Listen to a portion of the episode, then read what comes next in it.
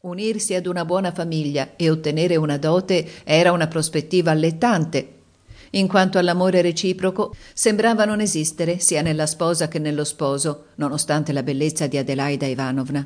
Questo era forse un caso unico nel suo genere nella vita di Fyodor Pavlovich, che era sempre stato di temperamento voluttuoso e pronto a correre dietro ad ogni sottana al minimo incoraggiamento.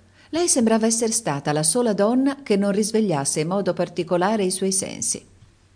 Immediatamente dopo il rapimento, Adelaida Ivanovna capì in un baleno che non provava alcun sentimento per suo marito se non disprezzo. Il matrimonio, di conseguenza, si mostrò nel suo vero carattere con straordinaria rapidità. Anche se la famiglia accettò l'evento piuttosto rapidamente e fornì la sposa rapita della sua dote, marito e moglie iniziarono a condurre una vita piuttosto disordinata e c'erano continue scenate fra di loro. Si diceva che la giovane moglie mostrava incomparabilmente maggiore generosità e dignità rispetto a Fyodor Pavlovich, che, come ora sappiamo, si impossessò di tutto il denaro di lei, che ammontava fino a 25.000 rubli, non appena lei lo ricevette cosicché lei perse per sempre quel denaro.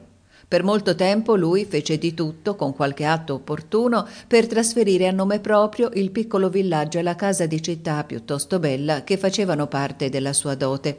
Probabilmente ci sarebbe riuscito, anche solo per la stanchezza morale di lei e per il desiderio di liberarsi di lui, oltre che per il disprezzo e il disgusto che lui le faceva nascere, importunandola costantemente e svergognatamente ma per fortuna la famiglia di Adelaida Ivanovna intervenne e bloccò la sua avidità. Si sa per certo che lotte frequenti avvenivano tra marito e moglie, ma le voci dicono che Fyodor Pavlovich non batteva la moglie, ma veniva invece battuto da lei, perché lei aveva un temperamento focoso, audace impaziente sotto una pelle scura e una notevole forza fisica. Finalmente lei lasciò la casa e scappò via da Fyodor Pavlovich con un seminarista miserabile, lasciando Mitya, un bambino di tre anni, nelle mani del marito. Immediatamente Fyodor Pavlovich introdusse in casa un regolare harem e si abbandonò ad orge di ubriachezza. Negli intervalli era solito scorrazzare per tutta la provincia, lamentandosi lacrimosamente con ognuno del fatto che Adelaida Ivanovna l'aveva lasciato ed entrando in dettagli troppo infelici da menzionare da parte di un marito riguardo alla sua vita coniugale. Ciò che sembrava gratificarlo e lusingare il suo amor proprio più di tutto era giocare la parte del marito ferito e mistificare i suoi errori con abbellimenti.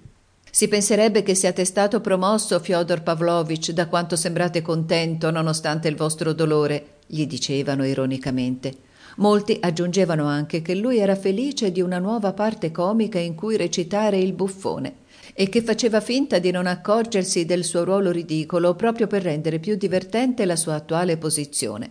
Ma chissà, potrebbe essere stata solo ingenuità.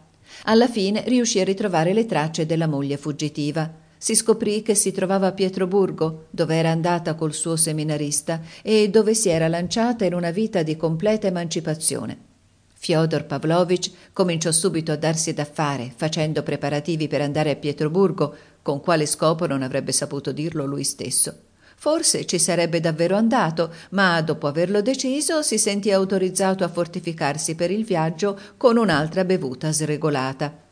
E proprio in quel tempo la famiglia della moglie ricevette la notizia della sua morte a Pietroburgo. Era morta del tutto all'improvviso in una soffitta, secondo una storia, per il tifo o, secondo un'altra versione, per malnutrizione. Fyodor Pavlovich era ubriaco quando seppe della morte della moglie e si dice che corse in strada iniziando ad urlare di gioia e alzando le mani al cielo.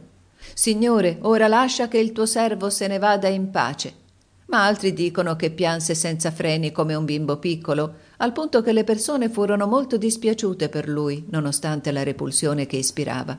È assolutamente possibile che entrambe le versioni siano vere, che gioisse per la sua liberazione e che allo stesso tempo piangesse per colei che l'aveva lasciato libero. E di regola le persone, perfino le più cattive, sono molto più ingenue e semplici di cuore di quanto immaginiamo. E noi pure.